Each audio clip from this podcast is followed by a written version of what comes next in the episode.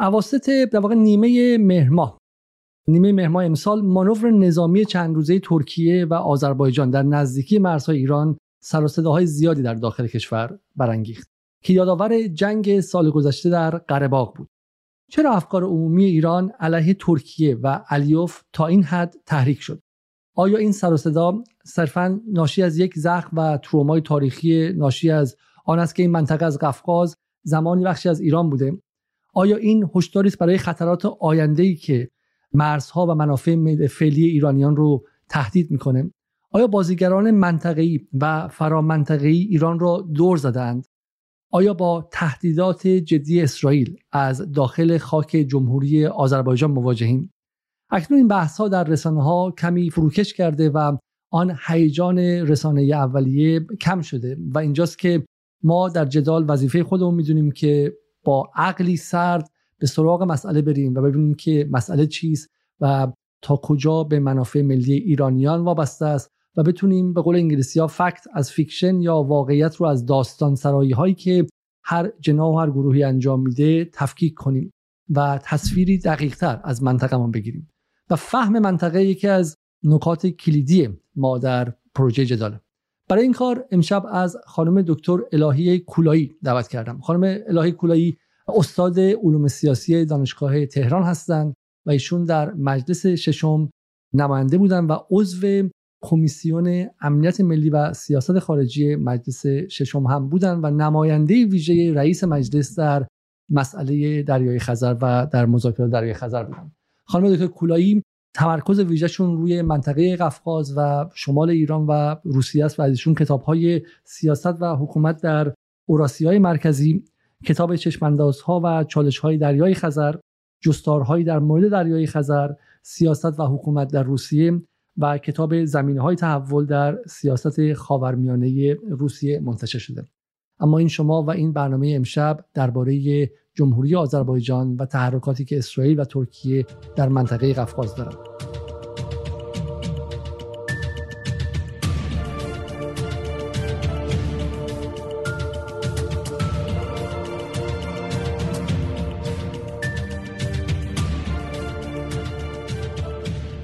سلام خانم دکتر کولایی خیلی خیلی ممنون که دعوت من رو برای این گفتگو پذیرفتید و امشب مهمان جدال شدید.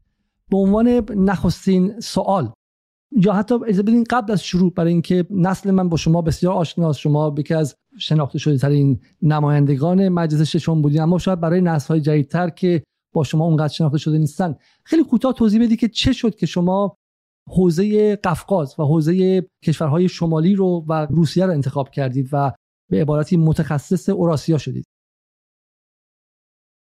تشکر می‌کنم با نام و یاد خدا با سلام خدمت همه کسانی که صدای منو میشنون و تصویر ما رو می‌بینند ابتدا از شما تشکر می‌کنم که منو در این برنامه دعوت کردید و یک کلاس بزرگتری رو ایجاد کردید تا ما بتونیم یافته هامون رو در این منطقه به معرض دید و اطلاع عموم قرار بدیم تا انشاءالله بر اساس یک درک واقعی از مسائل این منطقه بتونیم در مورد تحولاتش قضاوت بکنیم یا موضع گیری بکنیم.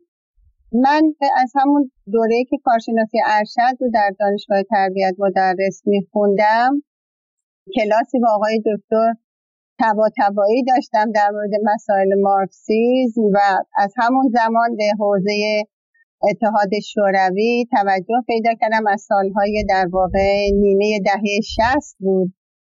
و بر همین اساس هم به حال این حوزه رو از همون دوران ادامه دادم تا بعد از فروپاشی اتحاد شوروی مسائل مربوط فروپاشی رو دنبال می‌کردم و اصلاحات گرباچوف رو ابعاد مختلفش رو و بعد از فروپاشی هم خب طبیعیه که بازماندگان اتحاد شوروی رو در مرزهای شمالی از منظر فرصت ها و امکاناتی که برای کشور ما به وجود آمده در حوزه مطالعات خودم قرار دادم و این رو دنبال کردم و خب طبیعیه که در همین حوزه هم نوشتم و مطالب زیادی رو منتشر کردم. بسیار خب خانم دکتر با شروع اول به ما بگید که چه اتفاقی در قفقاز به نظر شما داره میفته؟ و آیا مخاطبان باید نگران تحرکات علیوف در جمهوری آذربایجان باشن آیا اونطور که بی بی سی اینترنشنال و بقیه رسانه ها در چند ماه گذشته در یک ماه گذشته گفتن ما در آستانه جنگ با همسایه شمالیمون هستیم؟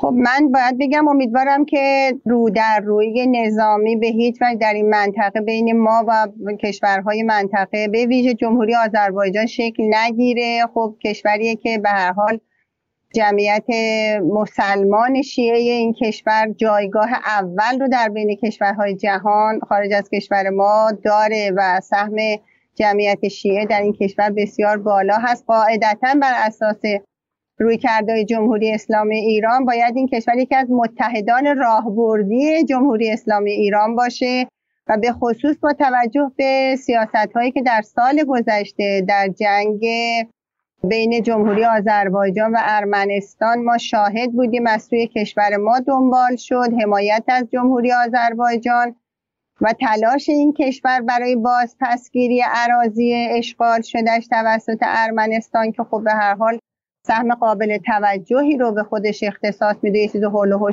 20 درصد عراضی این کشور رو و حمایتی که به حال همیشه جمهوری اسلامی از جمهوری آذربایجان کرده خب انتظار میره که این روابط بتونه به سمت یک روابط گسترده و مناسب حرکت بکنه به خصوص با توجه به پیوندهای تاریخی پیوندهای فرهنگی و امتداد جغرافیایی که در بین دو کشور وجود داره و تعلقشون به یک خواستگاه فرهنگی و تمدنی. خب این انتظار خیلی طبیعیه که ما بتونیم در مسیر یک روابط سازنده حرکت کنیم. اما اون چیزی که شاهد بودیم و شما هم بهش اشاره کردین به دلیل تحولاتی که در پی پیروزی جمهوری آذربایجان در جنگ با ارامنه در منطقه اتفاق افتاده و سیاست هایی که دولت ترکیه به ویژه در این منطقه دنبال کرده به طور طبیعی نگرانی های رو برای کشور ما ایجاد می‌کنه و طبیعیه که ایران مثل هر کشور دیگه کشور مستقل دیگری در جهان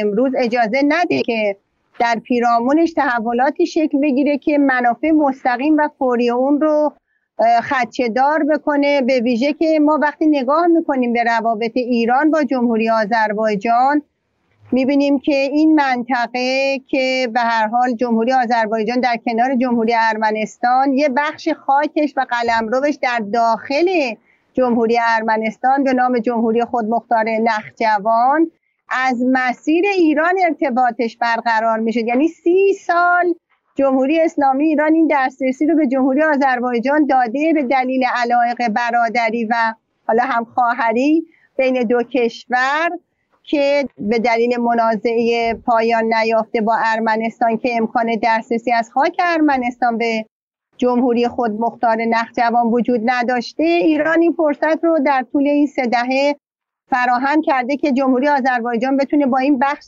برونگان خاک خودش که در خاک ارمنستان قرار گرفته ارتباط مستقیم و مستمر داشته باشه بدون اینکه ایران بخواد مشکلی ایجاد بکنه امتیازی بابت این نوع ارتباط به طور ویژه بخواد از جمهوری آذربایجان درخواست کنه یا فشاری بخواد وارد کنه این رفتار خب طبیعیه که پاسخش این نیست. که دولت جمهوری آذربایجان بخواد با دولت ترکیه وارد مسیری بشه و پروژه‌ای رو بخواد اجرا کنه که در واقع دسترسی ایران رو به قفقاز تحت تاثیر قرار بده دار بکنه از طریق ارتباطی که ایران با ارمنستان داره و ایران می‌تونه از این مسیر ارتباطات خودش رو با اروپا دنبال بکنه بخواد دچار مشکلی بشه. خب این خیلی پاسخ روشنیه که ایران اجازه نخواهد داد که چنین تحولی اتفاق بیفته فقط مسئله اینه که آیا این وضعیت باید به این شکل تحول پیدا می‌کرد؟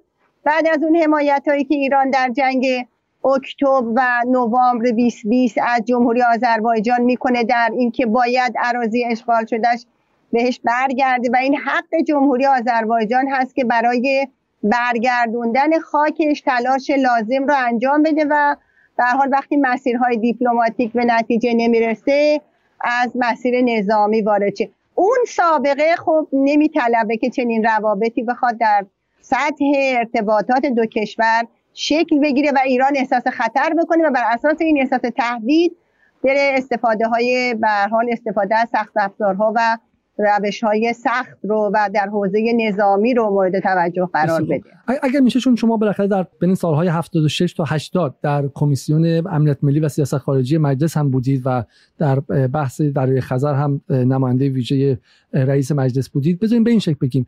اصلا موضع ایران نسبت به آذربایجان چه بود؟ چون الان یکی از بحث هایی که مطرح میشه اینه که ما از ابتدا اشتباه کردیم ما باید از ابتدا خیلی سفت و سختتر مقابل آذربایجان میستادیم آقای علی متحری نایب رئیس مجلس قبلی حتی توییتی کردن که به نقل از چیزی که آقای مرحوم هاشمی رفسنجانی بهشون گفتن آقای علیوف پیشنهاد کرده بود که آذربایجان به ایران بپیوند در دهه هفتاد. تصویر عمومی اینه که سیاست کلی ایران در مقابل آذربایجان اشتباه بوده. کشوری که بعد از فروپاشی از شوروی می‌تونسته بیاد و به ایران بپیونده رو ما الان کاری کردیم که مقابل ایران ایستاده داره برای ما گردن کشی می‌کنه و رقبایی مثل ترکیه و دشمنانی مثل اسرائیل رو هم دعوت می‌کنه به خاک خودش که با اونها متحد شه و علیه ما به شکلی زبون درازی و قلدری کنه. آیا این تصویر درسته؟ آیا ما در به شکلی در دهه هفتاد اول از همه این امکان داشتیم که اصلا با آذربایجان بپیوندیم یا نه؟ یک فیک نیوز و یک قصه و افسانه رسانه بیشتر نیست. من فکر می‌کنم در روابط دو کشور نمیشه برش زد و فقط یک مقطع رو مورد توجه قرار داد بدون اینکه به روند و مسیری که تحولات شکل گرفته توجه کرد. و در واقع عواملی که بر این روابط تأثیر گذار بوده رو مورد قفلت قرار داد. ما باید یک نگاه جامع و وسیع به تحولات به خصوص قفقاز و به ویژه روابط ایران و جمهوری آذربایجان داشته باشیم. این یه واقعیتی که در زمانی که اصلاحات گورباچوف شروع شد و فضای سیاسی در جمهوری آذربایجان هم باز شد بسیاری از مردم آذری می اومدن آن سوی رودخانه عرس تقاضای الحاق به ایران رو مطرح می‌کردن. اما بعد از فروپاشی اتحاد شوروی وقتی این کشور به عنوان یک کشور مستقل وارد نظام بین الملل شد خب جمهوری اسلامی ایران از اولین کشورهایی بود که جمهوری آذربایجان رو به رسمیت شناخت. و از اون دوره از دوره ایاز مطلبوف و ایلچی بیک خب ما تحولات زیادی رو در روابط دو کشور تجربه کردیم و اصلا جریانی که ایلچی بیک هدایت می‌کرد و حمایت می‌کرد یه جریان فوقالعاده غربگرا و حتی ضد جمهوری اسلامی ایران بود. ولی وقتی علیف به قدرت می‌رسه هیدر علیف که قبلا رئیس جمهوری خودمختار نخجوان بود و بعد میره باکو. خب علیف در حال یه سیاستمدار کهنکار دوران اتحاد شوروی بود و اون خیلی خوب ظرفیت ها و امکانات جمهوری آذربایجان رو میشناخت و برای روابط با ایران هم بسیار ارزش قائل بود. واقعیت اینه که در نخستین سالهای بعد از فروپاشی اتحاد شوروی که زمان آقای هاشمی رفسنجانی هم بود که آقای متحری بهش اشاره می‌کنه روابط دو کشور بسیار حسنه بود. یعنی ما یه دورانی رو داریم که ایران در بالاترین موقعیت ارتباطات تجاری و سیاسی با جمهوری آذربایجانه. اما این وضعیت تغییر می‌کنه. از سال 1995 یا یا بگیم سال 1374 یعنی خیلی سریع دو سه سال بعد از فروپاشی مسئله کنسرسیوم باکو پیش میاد. قرارداد نفت برای برداشته از دریای خزر پیش میاد. خب زمانیه که هنوز رژیم حقوقی دریای خزر شکل نگرفته. و جمهوری آذربایجان شروع می‌کنه به یک رفتار یک جانبه برای برداشت منابع نفت دریای خزر. خب این اختلافات بین ایران و جمهوری آذربایجان از همون زمان شروع میشه. به خصوص که ایران از کنسرسیوم اخراج میشه. تحت فشار امریکا ایران از اون مجموعه شرکت ها و کشورهایی که در کنسرسیوم بودن یعنی می‌خوام بگم ما نمی‌تونیم تحولات اون دو سه سال اول رو مبنا قرار بدیم و این تحولات سالهای بعدی رو نبینیم. و متاسفانه بعد از سال 95 مسئله نفت و مسئله گاز مسئله ترکیه مسئله اسرائیل و به هر حال عوامل خارجی و البته خود امریکا و البته نقش امریکا که می‌دونید در تمام این سالها سیاست امریکا علیه ایران بوده. و انزوای ایران و محروم کردن ایران از منافعش رو امریکا دنبال کرده. شما نمی‌تونید این واقعیت ها رو که سیاست های باکو رو تحت تاثیر قرار داده رو ندیده بگیرید. فقط بیاید روی مقطعی که به حال این روابط خیلی حسنه بوده تمرکز کنید. اما با توجه به تمام این مسائل شما باز در سال 2000 15 به بعد می‌بینید که موضوع راهگذر شمال و جنوب روابط ایران روسیه و جمهوری آذربایجان رو دوباره به سمت بهبود همه جانبه می‌بره. یعنی ما دوباره شاهد هستیم به دلیل عامل روسیه در منطقه قفقاز و سیاست جمهوری آذربایجان نسبت به روسیه. روابط بهبود روابط روسیه با جمهوری آذربایجان در روابط جمهوری آذربایجان با ایران هم انعکاس پیدا می‌کنه. و شما می‌بینید که راهگذر شمال جنوب دوباره در دستور کار قرار می‌گیره. اما باز ما شاهد هستیم از کشور ما این مسئله مورد توجه لازم قرار نمی‌گیره. من می‌خوام بگم در مورد جمهوری آذربایجان در مورد کل قفقاز و در مورد آسیای مرکزی در کشور ما در تمام این سه دهه یک سیاست پایدار مبتنی بر درک ضرورت توسعه روابط متاسفانه وجود نداشته. این نوسان ها خب طبیعیه که برای ما هزینه زا هست و این روابط رو تحت تاثیر قرار میده. ببین من به این شکل بگم. من اون چیزی که من شخصا می‌فهمم اینه که حداقل در ظاهر ایران دستش خیلی باز نیستش. یعنی همین که شما میگید آذربایجان از جایی به بعد تقریبا از سال 74 75 ترجیحش نزدیک شدن به غرب بود و بعد هم نزدیک شدن به اسرائیل بود. حالا به هر علتی درون محاسبات خودشون آذربایجان علیوف خواستن به اون سمت نزدیک شن. ما براشون اونقدر جذابیتی نداشتیم. روسیه هم براشون جذابیت نداشت در محاسبات داخلی و منطقه خودشون. و ما از طرفی خب آذربایجان تنها کشوری که فقط 100 درصد مردم شیعه هستن دیگه. این تنها کشوری که حتی ایران هم 100 درصد شیعه نیستن. ولی ما به خاطر منافع ملی و محاسبات ملیمون به ارمنستان نزدیکتر شدیم. ولی روی میدان به ارمنستان کمک می‌کردیم. در ظاهر پشت تریبون های نماز, نماز جمعه و در وجه ایدولوژیک از مسلمانان برادر در نخجوان و قره هم حمایت می‌کردیم. یعنی یکی به میخ یکی به نه یعنی و من نگاه می‌کنم حالا واقعا ایران شاید چاره دیگه ای هم غیر از این نداشته. ولی شما ایران رو همواره به انفعال متهم می‌کنید. ایران چه کاری دیگه می‌تونست بکنه در اونجا؟ یعنی مثلا در قفقاز شما اگر دستتون بود کل سیاست خارجی ایران در دهه 70 تا امروز چه کارهایی می‌کردید که انجام نشده و چه اشتباهاتی شده که نشده؟ چون مثلا ایران در سوریه در لبنان در جاهای دیگه دستش خیلی بازتر بوده. اما در قفقاز ایران چه کار می‌خواست بکنه که نکرده؟ بعضی که نکاشتیم نمی‌تونیم درو کنیم. ما برای توسعه روابط با این کشورها باید در زمینه های مختلف نه فقط سیاسی اقتصادی اجتماعی فرهنگی و البته سیاسی برنامه ریزی می کردیم ما باید یک استراتژی مدون برای توسعه روابط با کشورهای آسیای مرکزی قفقاز طراحی و اجرا می کردیم نه اینکه این روابط دائم در فراز و نشیب باشه. این یه نکته است. نکته مهمتر خود عامل روسیه است. عامل روسیه در قفقاز و در آسیای مرکزی بسیار تأثیر گذاره یعنی به طبع روابط با روسیه این حضور فرصت ها و امکانات متفاوتی رو تجربه کرده.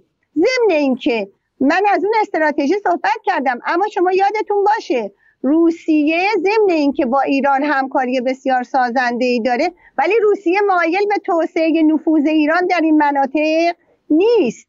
به خصوص وقتی وارد حوزه انرژی میشیم. وقتی وارد حوزه انرژی میشیم که در قفقاز یک فاکتور بسیار تعیین کننده است همطور که اشاره کردم از سال 1995 یعنی 1174 به این طرف مسئله انرژی بسیار برجسته میشه. نه تنها مسئله انرژی و برداشت از انرژی در کنارش یه عامل دیگه بسیار برجسته میشه. اونم مسئله مسیرهای انتقال انرژیه. شما می‌دونین جمهوری اسلامی ایران راه مستقیم و مسیر دسترسی با صرفه اقتصادی از جمهوری های قفقاز البته در مورد آسیای مرکزی هم میشه این بحث رو مطرح کرد به آبهای آزاد جهانه. ولی شما الان نگاه بکنید خط لوله به نفع ایران برای این والو کردن ایران برای اینکه ایران بتونه چنین نقشی رو ایفا کنه ساخته نمیشه. چرا؟ چون امریکایی ها دائم سیاست رژیم چنج رو دنبال می‌کنن. پس هیچ خط لوله ای نباید ساخته شه که چون باید حفظ بشه. و این سرمایه گذاری تو این حوزه نباید بشه.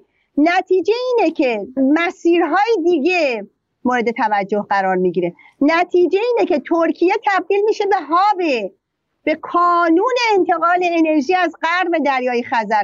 نه فقط غرب دریای خزر که از قزاقستان و ترکمنستان به سمت غرب به سمت در واقع غرب دریای خزر و به سمت بازارهای اروپایی و خود ترکیه و اسرائیل که از همین مسیر منابع مورد نیازش دریافت می‌کنه. من می‌خوام بگم این عوامل نمی‌تونه مورد قفلت قرار بگیره. شما می‌دونید روی کرد سیاست خارجی ما بیشتر به سوی غرب بوده.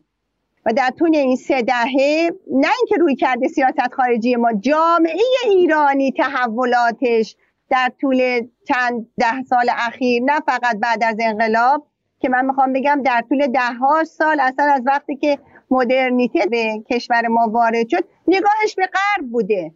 الگو برداشتنش از غرب بوده. نظام آموزشی به سمت غرب بوده. بنابراین در روی کرده سیاست خارجی هم ما این رو کاملا می‌بینیم. و وقتی هم که ما حتی به شرق نگاه می‌کنیم از زمان دولت احمدی نژاد این نگاه به شرق سر ناچاریه. یعنی روی نگاه موازن گرایانه نیست که ما غرب و شرق رو در برابر هم قرار بدیم از اونا امتیاز بگیریم. کاری که ترکیه می‌کنه کاری که جمهوری آذربایجان می‌کنه. شما سیاست های ترکیه رو نگاه بکنین در ارتباط با روسیه به عنوان عضو ناتو خیلی خوب می‌تونید این بهره برداری ها رو بگیرید ولی در مورد جمهوری اسلامی ایران خب این مشخصه. ما سالهاست به دلیل روی کرده ضد امریکایی همه تخم مرغامون تو سبد روسیه است. حالا چینم که خب اضافه شده. بنابراین توان چانه زنی در برابر روسیه برای ما وجود نداره. به خصوص در حوزه آسیای مرکزی و قفقاز که خب برای روسیه بسیار مهم هست.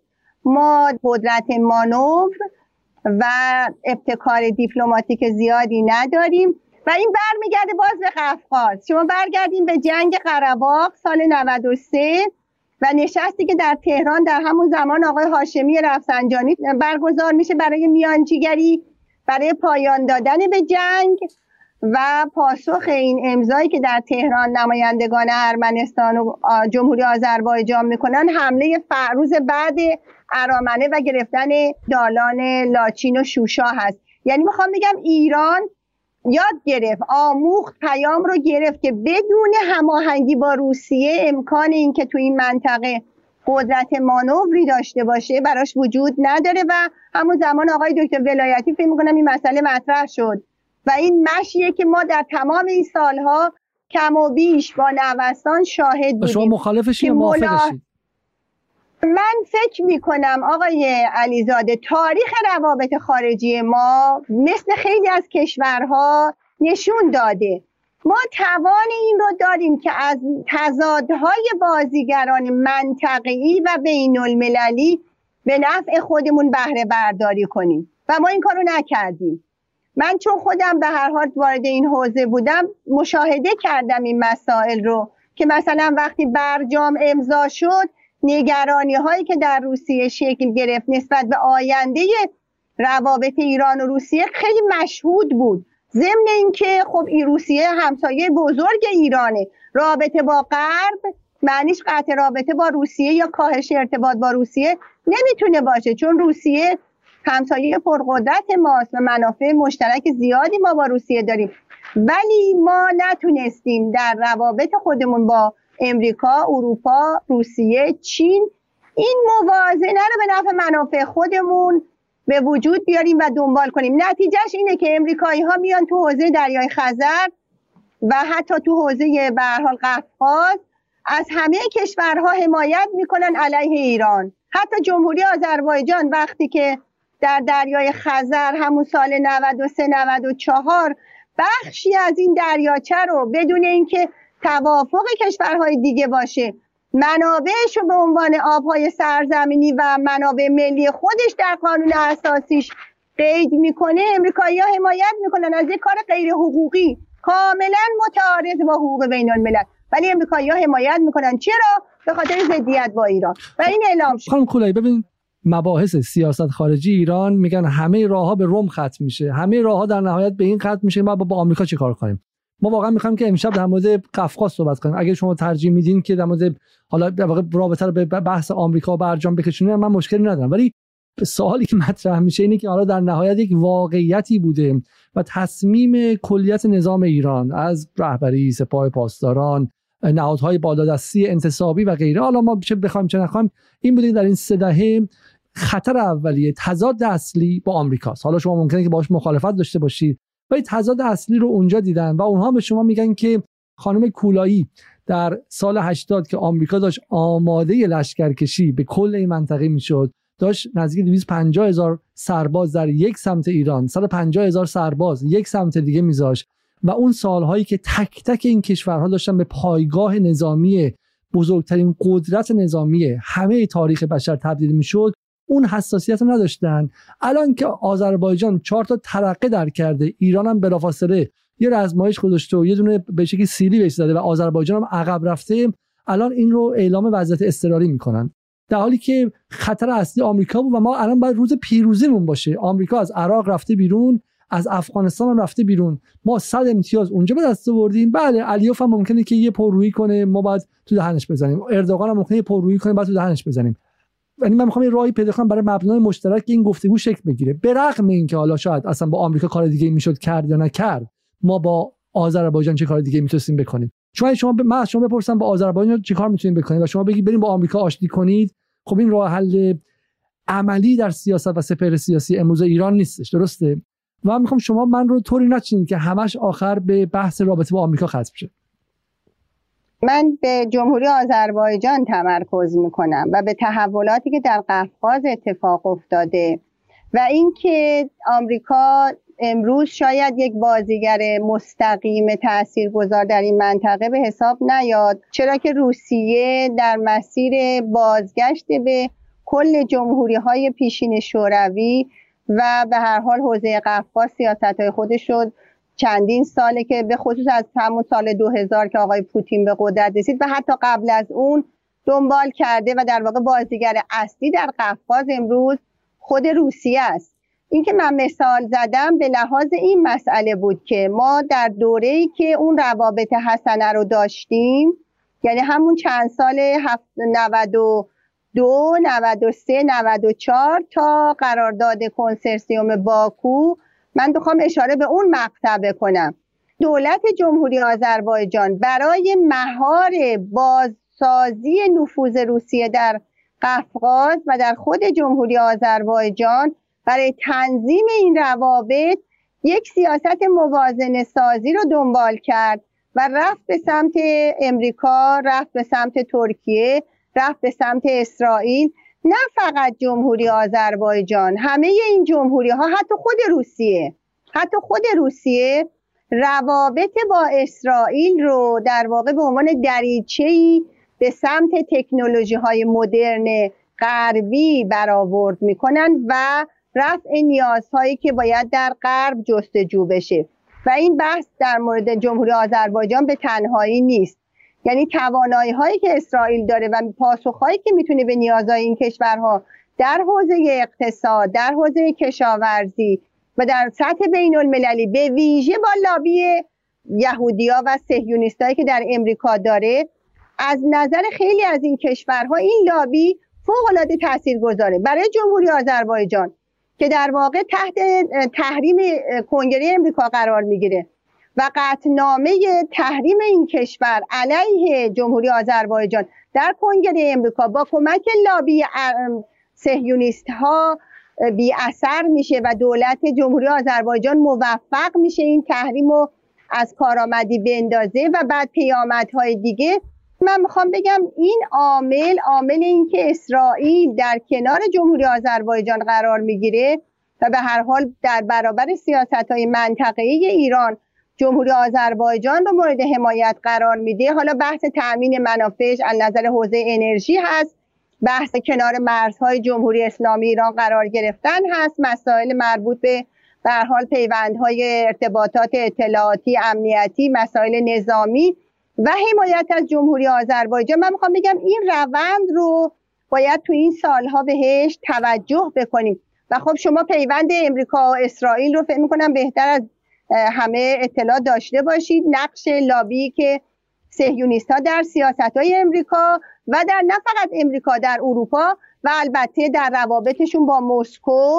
منتها دیگه نه اون لابی این بار روستوارهایی که در اسرائیل زندگی می‌کنن. می‌خوام بگم این اهرم ها رو باید بهش توجه کنیم. نه فقط عامل امریکا. حتما. ببینید یک از پیچیدگی های بحث در باره سیاست خارجی با دوستان در ایران این میشه که من الان حرف شما رو دقیقا نمی‌فهمم. الان شما میگید که چون این اهرم ها بوده چون اسرائیل در آمریکا تاثیرگذاره چون به شکلی همین که گفتید آمریکا نقطه مهمیه در اینجا ما باید چیکار کنیم؟ ما باید اول مثلا با آمریکا حل کنیم بعد رو با اسرائیل حل کنیم بعد بیام سراغ آذربایجان. چون منتقدین شما میگن اونها یک سری اهرم دارن. این برای سری اهرم داره. ارمنی های مقیم آمریکا هم لابی قوی هستن. اگه دقت کنید ارمنی های مقیم آمریکا هم رفتن اونجا تونستن آذربایجان تحریم کنن توی سنا و کنگره روی یک سری مسائل. سر حقوق بشر هر روز روی آذربایجان نور افکن میندازن. اونم یک نقطه مثبته. آمریکا یه نقطه مثبت چین و روسیه هم اینوره.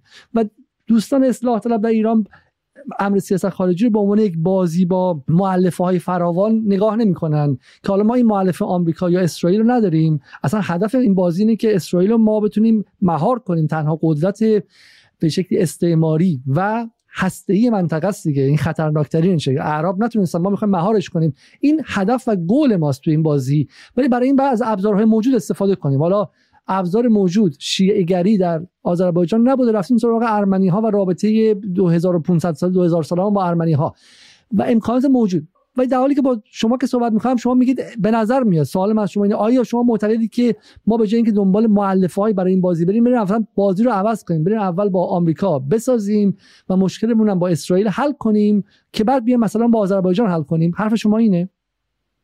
ما در تمام سالهای بعد از فروپاشی اتحاد شوروی در مرزهای شمالی کشورمون در آسیای مرکزی و در قفقاز در واقع بر پایه یک استراتژی مدون که منافع ما و مصالح ما و بازیگران منطقه و مصالح بازیگران منطقه اهداف بازیگران منطقه رو همه رو با هم به شکل یک رویکرد سیستمی در کنار هم قرار بده ما این کار رو نکردیم. این نکته اولی بود که من فکر می‌کنم صحبت اصلا با همین شروع کردم. یکی از این عوامل یکی از این عواملی که در این منطقه علیه ما در دفاع و پیگیری و حمایت از این کشورها استفاده شده و ایفای نقش کرده آمریکاست. ولی من تقلیل ندادم. من در واقع به یکی از عوامل اشاره کردم. و اینکه شما در ارتباط با جمهوری آذربایجان من گفتم ببینید ما یه چند سالی شاید در حد دو سه سال یه روابط خیلی حسنه و خوبی رو با جمهوری آذربایجان داشتیم. ولی بعد به دلیل گسترش جریان غربگرایی و گسترش این ارتباطی که بخشش هم به اسرائیل مربوط میشه نفوذ اسرائیل در جمهوری آذربایجان و به هر حال سیاست های بسیار نزدیکی که این کشورها با هم داشتن و از اون طرف شما فاکتور ترکیه رو در نظر بگیرید. حمایتی که ترکیه میشه و خط لوله باکو تفلیس جیهان وقتی ساخته میشه علیه ایران در واقع استفاده میشه با حمایت های مالی امریکا این اتفاق میفته. چون منطق اقتصادی این خط لوله ساختنش نداشته. برای اینکه وقتی ایران وجود داره و دسترسی مستقیم از ایران وجود داره چرا باید چنین مسیری مورد توجه قرار بگیره؟ خیلی طبیعیه. بحث امنیت انرژیه امنیت انرژی حکم می‌کنه. شما مسیرهای متنوع داشته باشید. از مسیرهای متعدد این منابع رو منتقل کنید به بازارهای جهانی. بحث اینجاست که چرا هیچ مسیری در این سالها به ما تعلق نگرفت؟ چرا این بودجه ها و این سرمایه گذاری ها به ایران نیامد؟ مسئله اینه که اینجا بعد رابطه ما با روسیه مطرح میشه. آقای علیزاده روسیه از همون سال 2000 از زمانی که آقای پوتین به قدرت رسید اهرم انرژی رو در دیپلماسی خودش مورد توجه قرار داد که شما تو تمام این سالها به خصوص در روابط روسیه با اروپا شاهد این مسئله هستین. حالا چه؟ تو مسیرهای انتقال مثل بحثایی که با اوکراین وجود داشته مثل بحثایی که با روسیه سفید حتی وجود داشته که متحد راهبردی روسیه هست. ولی حتی در مورد روسیه سفید شما می‌بینید که بستن شیر نفت اتفاق میفته. انتقال گاز حتی محدود میشه و مشکل پیدا می‌کنه. می‌خوام بگم شما یک عاملی رو به عنوان عامل روسیه دارید که در تنظیم روابط با روسیه شما چه اهرام فشاری دارید؟ در تنظیم روابط با روسیه برای دستیابی به منافعتون شما امکان چانه زنیتون چقدر همین اخیرا منتشر شد که ما در بخشی از حوزه های گازی دریای خزر امکان استفاده از منابع رو به ما داد به ما نمیدن. من اینو پرسیدم. من یعنی... سندی پیدا منتشر نشده. شما سندی برای این حرف دارید؟ این مسئله ندارم. اصلا سندم نمی‌خوام ولی من اطلاع دارم. این رو ظرف این سه دهه به خصوص ظرف این دو دهه اخیر یعنی در واقع سال 2000 به این طرف که روسیه به عنوان ابرقدرت انرژی مطرح شده و شما می‌دونید ایران منابع عظیم گاز طبیعی در اختیار داره. حالا نحوه استفاده این منابع در داخل مورد بحث هستش که حالا چطور باید استفاده بشه. من وارد بحث فنیش نمی‌خوام بشم. می‌دونید ما یه زمانی اوجک رو اومدیم در واقع راه اندازی کردیم ولی ما چه نقشی تونستیم تو اوجک داشته باشیم؟ به عنوان اون اتحادیه کشورهای صادر کننده گاز. ما چه سهمی از بازار جهانی در تولید و صادر کردن گاز داریم؟ اینا مسائلیه که نه همین ما رو در برابر روسیه قرار میده. بسیار خب برای اینکه بحثمون میاد ساختار پیدا کنیم این بحثا چون سه هست داره انجام میشه. در مورد اینکه ما و روسیه با هم درباره تولید و توزیع انرژی رقابت داریم شکی نیست یعنی ما و روسیه متحد استراتژیک نیستیم. اونقدر که بگیم اینجا من میرم کنار تو بفروش اون بگه خیلی ممنون لطف داری. نه تو بفروش به اروپا هستن. ما با هم رقابت هم داریم. اما یه فرقی داره.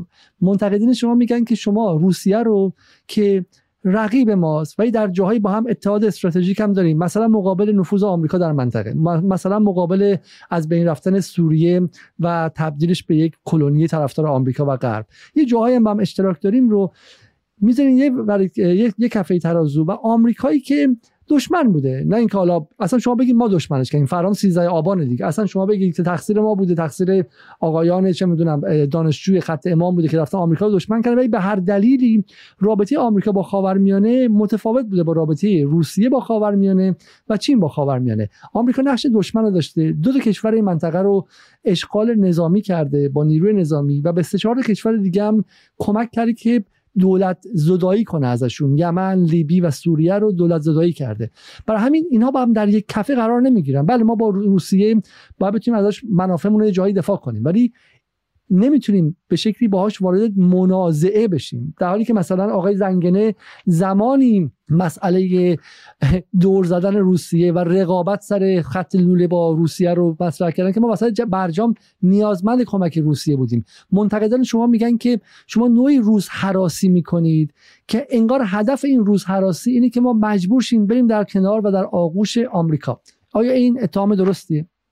قواعد حاکم بر روابط کشورها در نظام بین الملل رو ما نمی نویسیم ما هم طراحی نمی کنیم یعنی یه سری قواعد در اثر روابط بین کشورها شکل گرفته و در جهانی که ما زندگی می کنیم کشورها برای دفاع از منافع خودشون گام برمیدارن در درجه اول. یعنی ما در تنظیم روابطمون با هر کشوری و از جمله روسیه که من تاکید کردم ما اصلا نباید ضدیت با روسیه رو ترویج کنیم چون روسیه هم همسایه پرقدرت ماست که منافع مشترک و متداخل زیادی داریم. اینو توجه بفرمایید. صحبت من این هست که ما در تنظیم روابط با روسیه از چه اهرمهایی برای تامین منافعمون می‌تونیم استفاده کنیم؟ ما در دریای خزر خب اینا رو تجربه کردیم. ما در دریای خزر از سیستم در واقع مشا اومدیم حمایت کردیم و بعدم خب روسیه سیستمش رو تغییر داد رفت سراغ تقسیم و بعدم الان شما می‌بینید که توی این کنوانسیونی هم که شکل گرفته خب هر کشوری بر اساس توان چانه زنی و اون فشاری که می‌تونه بیاره امکاناتی رو به خودش تخصیص می‌تونه بده. شما می‌دونید در محیط بین الملل هیچ کشوری ملاحظه کشور دیگر و تأمین منافع کشور دیگر رو نمی‌کنه که به قول شما تو اون اتحاد راهبردی بیاد ملاحظه تأمین منافع دیگری رو بکنه. این رو در روی در نظام بین الملل همیشه ساری و جاری هست. چی بازدارنده است؟ ارتباط با کشورهای دیگه ارتباط با کانونهای دیگری که می‌تونن فرصتهایی رو به وجود بیارن. اصلا بحث اعتماد نیست.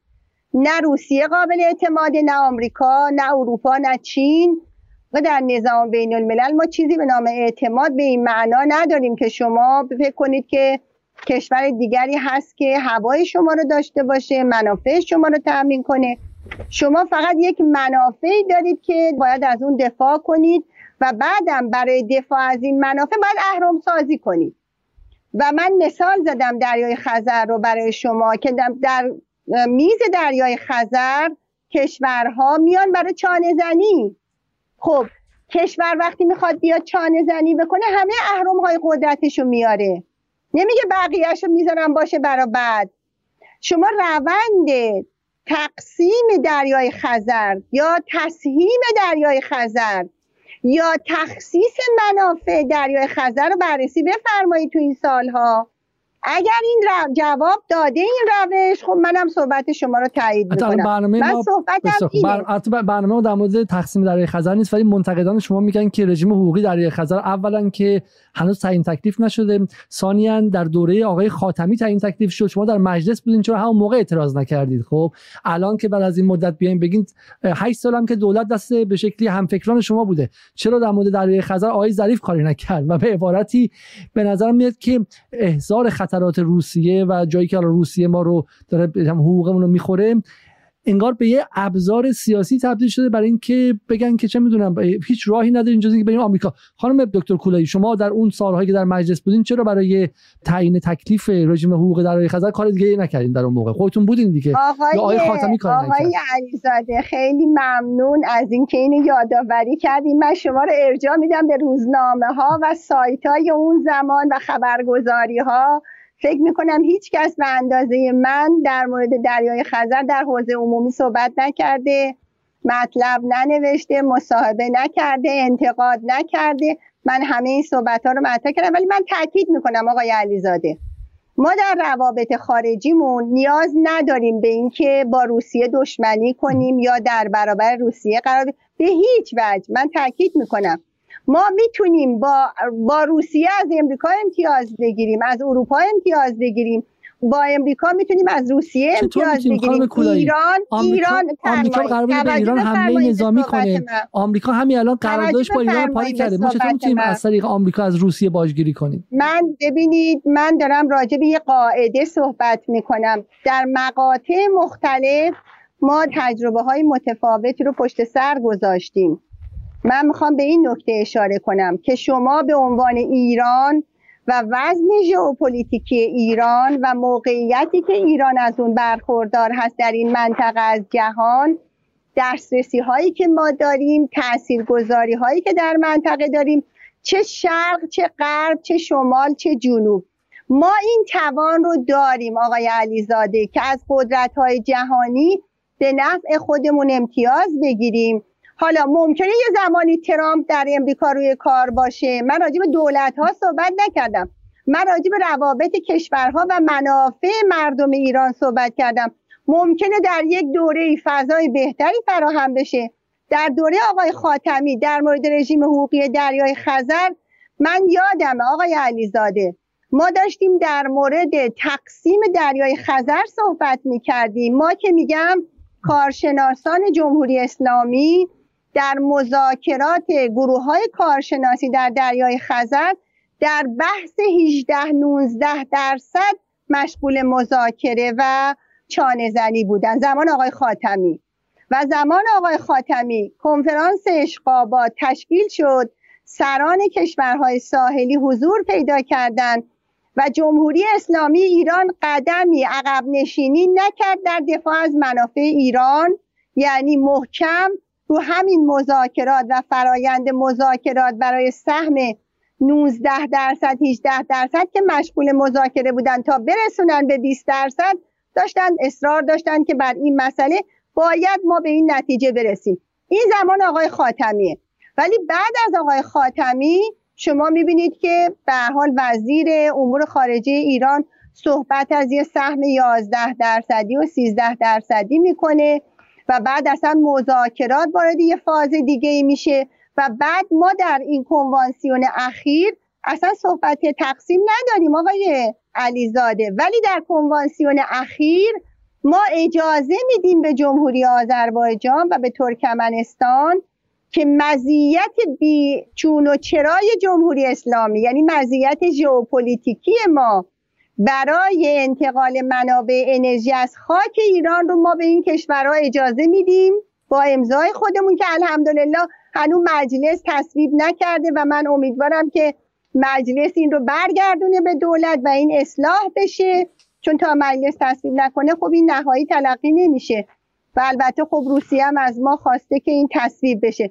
و ما چنین چیزی رو تو این کنوانسیون پذیرفتیم که اجازه دادیم ما رو دور بزنن. خط لوله از زیر بستر دریای خزر بکشن. یعنی اون خط لوله ماورای خزر که در تمام این سالها مورد بحث بوده ساخته بشه این ما کی هستیم خانم کلایی ببخشید. برای اینکه برای اینکه من متوجه این ما کی هستیم؟ چون در 8 سال الان وزیر امور خارجه جدید که دو سه ماه اومده. آقای ظریف 8 سال در کنوانسیون بودن دیگه. مذاکره کننده اصلی در ارشد ایران. آقای ظریف بودن در 8 سال گذشته زمان آقای ظریف دقیقاً. من همون موقع مصاحبه کردم وقتی کنوانسیون امضا شد با این ترتیبات در آکتا قزاقستان وقتی امضا شد همون موقع مصاحبه من خوشبختانه اینا همه هست آقای علیزاده. گفتم مجلس این کنوانسیون رو تصویب نکنه برگردونه به دولت تا اصلاح بشه. ببینید کنوانسیون پروتکل های بین کشورها توافق های بین کشورها اینها تحت تاثیر اون موازنه قدرت هست که بین کشورها وجود داره. بازتاب پیدا می‌کنه تو این توافق ها مرزم اینه. من حرف شما رو کاملا می‌فهمم. اجازه بدید برای اینکه برای اینکه به این بحث گیر نکنه. پس من حرف شما رو کاملا می‌فهمم. چون دوستان دیگری هم که در جدال باشون صحبت کردیم دکتر محمود صادقی و غیره اونها هم از بحث موازنه به شکل عدمی صحبت کردن از اینکه ما اگر بتونیم بین نیروهای جهانی متعدد بچرخیم و غیره. می‌خوام بگم ویش سرکل یا چرخه باطل نباشه. به چه معنی؟ به این معنی که ما در اون سمت منتقدان شما میگم که ما می‌تونستیم بریم قدرت چین رو برداریم بیاریم اینجا. از چین کمک بگیریم برای ساخت لوله و خط لوله. از اونم استفاده نکردیم. ما می‌تونستیم حداقل در 8 سال گذشته چین رو به ویژه بعد از برجام حداقل در دو سه ماه بعد از برجام می‌تونستیم از نیروی چین استفاده کنیم. هم روسیه رو کمی به عقب برونیم. همین که چین رو همراه خودمون بکنیم این برجام رو هم مثلا می‌تونست محکم کنه و غیره. و این دعوای بین نشرقی ها و نغربی ها دعوای بیپایانی ولی من یک سوال صادقانه از شما می‌خوام بکنم آیا به نظر شما این قوایی که می‌تونه در موازنه و در کنوانسیون ها به کمک ما بیاد آیا واقعا قوای ایران در سال 1400 از سال 1178 یا 1180 که شما در مجلس بودین بیشتر نشده خانم کولایی؟ سال 80 که ایران جلوی طالبان هم نتونست وایسه. سال 78 که شما در مجلس بودین گمانم. اون سالی که آمریکا ایران رو دور زده بود و به شکلی دور طرف دو طرف ایران رو گرفته بود و وحشت این که اگر هر لحظه آمریکا به ایران حمله کنه ایران حتی توان دفاع کافی از خودش هم نداشتش. و ما الان به جایی رسیدیم که آمریکا از منطقه بیرون شده و ما درش نقش داشتیم. ما در کشورهای منطقه نفوذمون پذیرفته شده است و بحث الان بر سر این نیست که ایران نابود یا نابود نشه. بحث بر سر اینه که کدوم یک از این قوا ایران سعودی یا عربه یا یا ترکیه هژمون یا قدرت مسلط منطقه باشن. ما الان دیگه بر سر بقا نمی جنگیم تو منطقه. در حالی که اون که شما در مجلس بودید و براتون روزای خوشیه روزایی بود که ما بقامون در خطر بود. خانم کولایی قبول دارین این حرفو؟ آیا ما قوی تر نشدیم نسبت به 20 سال پیش حداقل در وضع نظامی؟ من نمی‌دونم شما قدرت رو چی تعریف می‌کنید. الان جهانی که ما زندگی می‌کنیم شما می‌دونید حداقل تو ایران در مورد قدرت نرم و در مورد قدرت سخت و در مورد نیروی ملی و در مورد در واقع توان ملی و در مورد قدرت ملی شما می‌دونید خیلی مطلب گفته میشه نوشته میشه. باور من این هست که بزرگترین سرمایه برای ما رضایت مردمه. و حمایتی هست که مردم با تامین نیازهاشون انجام میدن. من به شما گفتم آقای علیزاده ابتدای صحبتم. من تمرکزم رو رو منطقه شمال ایران از زمان اتحاد شوروی شروع کردم. زمانی که وارد دانشگاه تهران شدم اولین طرح پژوهشی که شروع کردم علل برنامه های اقتصادی و اصلاحات اقتصادی گرباچوف بود. یعنی من اولین کار علمیم همین بود.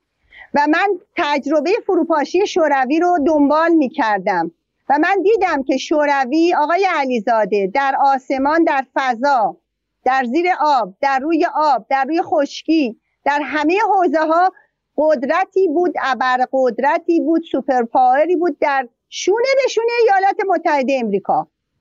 ولی این ابر قدرت و این قول عظیم و جسه پاهاش گلی بود. یعنی یک توسعه نامتوازن رو در واقع دنبال کرده بود. من اینطوری فکر می‌کنم آقای علیزاده قدرت ما در ایران فقط سلاح و ابزار نظامی نیست که اون در جای خودش بسیار مهمه. توجه داشته باشیم به عرض منا یعنی من معتقدم منطقه‌ای که ما زندگی می‌کنیم این بیلداپ نظامی بسیار اهمیت داره.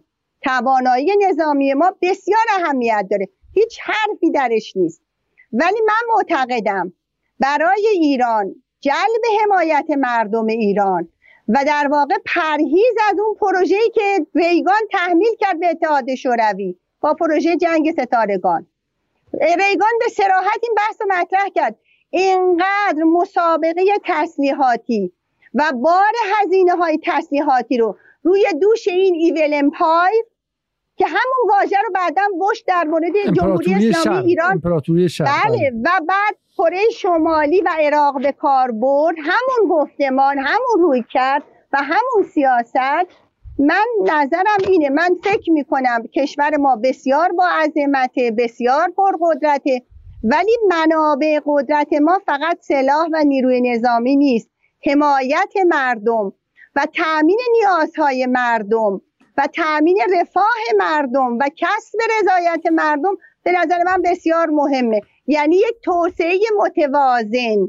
هم توانایی های نظامیمون افزایش پیدا بکنه که دشمنان طمع نکنن. ما می‌دونیم تو منطقه چه خبره ولی ما نمی‌تونیم قافل بشیم از نیازهای مردم ایران و فقری که امروز جامعه ما رو به شدت آزار میده. بسیار خوب. برای اینکه بحث مقدار مشخص شه و این از این حالت دو طرف من از همه تلاشم این که مبنای مشترکی پیدا کنه یعنی در واقع اصولگرایان ایران و به شکلی اصلاح طلبان سر مبانی حداقل سر مبانی مشترک توافق داشته باشن. حالا اون سمت چپش وایسته اون سمت راستش وایسته و همین که شما میگید پس شما معتقدید که قدرت نظامی ایران مهمه. و حالا بعد این متوازن باشه. در کنار قدرت اقتصادی در, کنار قدرت نرم فرهنگی و رضایت داخلی که ما به فروپاشی از نوع شوروی نرسیم. بسیار خوب. برگردیم به قضیه آذربایجان. ما چه باید بکنیم اولا؟ سوال این که آیا ایران خطای حالا خاصی کرده؟ در همین شرایط موجود. یعنی الان تا برجام هنوز بهش در واقع احیا نشده. بالاخره ایران تلاش کرد. همفکران شما هم بالاخره برجام رو بردن. متاسفانه اتفاق نیفتاد. با شرایط موجود با این وضعیت موجودی که ما هنوز با آمریکا رابطمون به شکلی عادی سازی نشده و امکاناتمون بی‌نهایت نیستش در قفقاز چه باید بکنیم؟ با جمهوری آذربایجان چه باید بکنیم؟ آیا باید نگران باشیم؟ آیا از دل علیوف ممکنه یک صدام دیگری بیرون بیاد؟ آیا خطر جنگ وجود داره؟ اینا رو به ما اول توضیح بدید تا من برگردم دو سوال مشخص در مورد ترکیه و اسرائیل از شما بپرسم.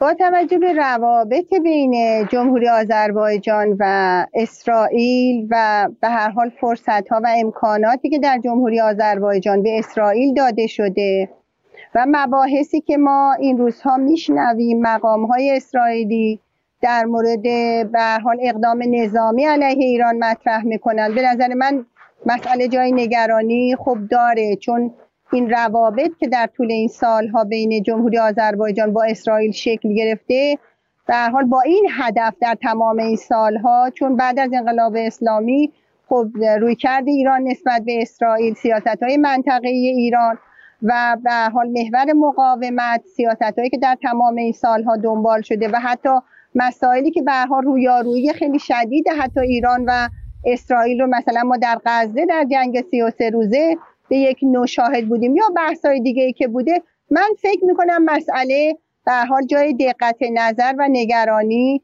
داشته باشه در مورد خاک جمهوری آذربایجان با اینکه انکار شده.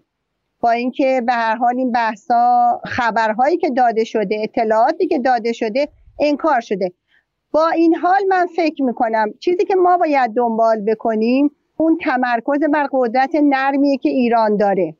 یعنی استفاده از پیوندهای تاریخی پیوندهای اجتماعی و این همبستگی های قومی که بین دو کشور وجود داره به نظر من اینها می‌تونه فرصت های بسیار خوبی رو در اختیار ما قرار بده. مشخصا استفاده نشده. مشخصا من خدمت شما توضیح میدم. من همین سه سال پیش یا همین دو سه سال پیش یک مطالعه رو داشتم در مورد دیپلماسی علمی ایران در قفقاز. منظورم سه تا جمهوری قفقاز جنوبیه.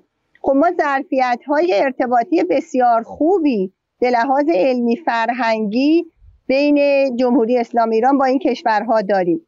در حوزه ارتباطات اجتماعی ما می‌تونیم این روابط رو روش تمرکز بکنیم و من اشاره کردم ابتدای صحبتم به مسئله راهگذر ایران و در واقع شمال و جنوب که از مسیر روسیه و جمهوری آذربایجان و ایران و در نهایت یعنی اون اونها که موکول کردیم به رابطه ایران و آمریکا من... و کارشکنی غرب و نه نه نه اشتباه میشه نشه. نه اشتباه نشه اشتباه نشه. من تعطیل نکردم روابط سیاسی با منطقه رو. من روی این مسئله تاکید کردم آقای علیزاده. چون نگاهی که در جامعه ما وجود داره متاسفانه معمولا نگاه سیاه و سفیده.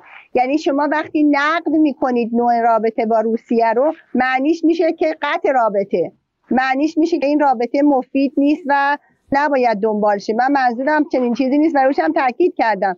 بنابراین ارت... روسیه و نقش ایران و روسیه و در واقع روابط ایران با روسیه با این کشورها اینها پلهایی هست که می‌تونه این روابط رو به نوعی تسهیل بکنه. ما در مورد راهگذر ایران و جنوب ایران و راهگذر شمال و جنوب که ایران و با جمهوری آذربایجان و روسیه رو تو این منطقه به هم نزدیک می‌کنه. می‌بینیم کوتاهی های از طرف کشور ما برای اجرای شدن این پروژه دنبال میشه. خب اینها ربطی نداره چه کوتاهیایی؟ چه نوع کوتاهیایی؟ اگه میشه مشخصا مستاقا بگید. به طور مشخص تخصیص منابعی هست که باید برای تکمیل در واقع راه آهن تو این منطقه صورت می‌گرفت. که فکر کنید مثلا جمهوری آذربایجان سمت خودش رو بسازه. از آستارا تا باکو مشکلی نباشه. از این طرف آستارا تا رشت و ما بودجه لازم رو بهش تخصیص ندیم. این رفتی به دولت ها نداره. این یک روند کلیه که من اشاره کردم. شما متمرکز میشید روی اصلاح طلب اصولگرا. من به یک نکته دیگه می‌خوام شما رو توجه بدم. این بی توجهی به قفقاز و آسیای مرکزی در واقع یک گرایشی هست که در تمام این سالها کمتر یا بیشتر وجود داشته؟ من بحثم اینه که اولویتی که روابط با کشورهای غربی حالا این غرب می‌تونه کشورهای عربی باشه می‌تونه اروپا باشه می‌تونه یه موقع امریکا باشه. و برای ما وجود داشته نسبت به مرزهای شمالی نسبت به آسیای مرکزی و قفقاز نسبت به حوزه تمدن ایرانی حتی نسبت به افغانستان وجود نداشته. من بحثم اینه که ما باید یک نگاه ما, ما یک هویت ژئوپلیتیکی بسیار ویژه داریم و چند بعدی. ما نباید فقط به یک طرف متمرکز بشیم. ما باید ضرورت توسعه روابط رو با کشورهای شرقی یعنی مرز ما افغانستان و بعد پاکستان هم غرب ترکیه عراق و در واقع کشورهایی که در شمال هستن روی کرد متوازنی که من بهش اشاره کردم اینه که ما وقتی میگیم سیاست ما توسعه روابط با همسایگان هست این فقط موکول به همسایه های غربی نشه. همسایه های شمال شرقی و شمال غربی و همسایه های شرقی رو هم بیاریم به حسابمون پس در واقع این نگاه در تهران نبوده که مثلا با هزینه برای راهن و گسترش رابطه با آذربایجان می‌تونن حداقل آذربایجان تو نذارن که کاملا به دل ترکیه و اسرائیل بره و بعد یک مشکلی به وجود بیاد. دقیقاً. ببینید حتی حتی من ببینید می‌خوام بگم نه فقط در جامعه سیاسی و اداری ما حتی در بخش آموزشی هم این روی کردها رو شاهد هستیم. من وقتی مقاله می نویسم در مورد روابط ایران و گرجستان داوری که مقاله منو برای مجله علم پژوهشی می‌خونه میگه حالا مسئله مسئله مهمتر نبود. چرا نویسنده به گرجستان پرداخته؟ می‌خوام به شما بگم این یک مش... معضل عام جامعه ایرانیه که انعکاس هم پیدا می‌کنه تو حوزه سیاست. من می‌خوام بگم این فقط بحث سیاسی نیست اجتماعی فرهنگی و حتی اقتصادیه که ما نگاهمون یک نگاه متوازن به همسایه ها و به خصوص همسایه های شمال شرقی و شمال غربی نیست. دیپلمات هایی که تو این کشورها بودن و بعد تو کشورهای عربی بودن یا تو کشورهای حوزه خلیج فارس بودن خیلی خوب این صحبت های من رو لمس می‌کنن. منابعی که به توسعه روابط با این کشورها اختصاص داده میشه توجهی که به این کشورها میشه و توجهی که به کشورهای دیگه میشه. من صحبتم اینه. ببینید آقای علیزاده ما به هر حال بودجه محدودی داریم. ما نمی‌تونیم در همه کشورها اونجوری که می‌خوایم حضور داشته باشیم. ولی این باید یک روی کرده متوازن در ارتباط خب با همسایگان باشه الان شما الان, الان به ما بگید که چند نکته مهمی که درباره قفقاز هست. اگه شما الان می‌خوایم بودجه رو از غرب از عراق و از به شکلی کشورهای عربی و اینها بکشونیم به قفقاز چند تا نکته ای که قفقاز رو پر اهمیت می‌کنه برای ما بگید. مهمترین مسئله که در قفقاز وجود داره آقای علیزاده تمام این سالهایی که بحث امنیت بوده و دیگری بحث انرژی بوده. بحث انرژی شما وقتی که خطوط انتقال انرژی ساخته بشه آقای علیزاده نمیگن به شما شما بفرمایید. وقتی شما رو از کنسرسیوم اخراج می‌کنن وقتی شما رو در برنامه هایی که دو منطقه داره شکل می‌گیره درگیر نمی‌کنن شما فرصت ها رو از دست می‌دید. من دقیقا بارها در مجلس ششم این جمله رو استفاده کردم. نقل قول از امیرالمؤمنین که فرصت ها رو دریابین فرصت ها چون ابر درگذارن. می‌خوام بهتون بگم بخشی از این فرصت ها تو این منطقه از بین رفته. ولی من معتقدم به دلیل نوع ارتباط ما با روسیه در تنظیم روابط با این کشورها چه در حوزه اقتصاد چه در حوزه جامعه و فرهنگ ما می‌تونیم از نهادهای دولتی از نهادهای در حال بین دولتی استفاده کنیم. یه حوزه رو که من گفتم همون حوزه در واقع علمی دانشگاهی هست. غیر یه خود میشه انضمامی تر بگی ما ما و روسیه با هم نزدیکتر کار کنیم سر تقسیم حوزه نفوذ در قفقاز. چون الان برعکسه خیلی میگن در واقع اون. طرفی ها میگن که ما چون از روسیه حساب میبردیم و می‌خواستیم همه چی به روسیه وابدیم کلا قفقاز گفتیم آقا شما بفرمایید. خب رو سینی گذاشتیم و به روسیه تقدیم کردیم. خب شما الان میگین ما از نزدیکیمون به روسیه می‌تونیم استفاده کنیم برای افزایش نفوذ در قفقاز یعنی آذربایجان گرجستان و ارمنستان. مثالش همین راه مثالش همین راهگذر شمال و جنوبه. که ما راهگذر شمال و جنوب رو اگر فعال کنیم اگر با توجه به اینکه روس ها سیاستشون همین هست روس ها مایل هستن که این پروژه پیش بره. ولی متاسفانه در کشور ما توجهی به این مسئله این یک مثاله. برای اینکه ما بتونیم طبق همون قاعده ای که در محیط بین المللی هست در یک حوزه هایی به تعامل برسیم به نتایج مثبت برسیم. از اون نتایج مثبت بتونیم تو حوزه های خب. دیگه استفاده کنیم. نکته دیگه که هستش اینه که پس ما باید در قفقاز از همه امکانات استفاده کنیم. حالا فقط خود شما جای جایی گفتین که ما مثلا باید از امکانات نزدیکی فرهنگی استفاده کنیم. درسته؟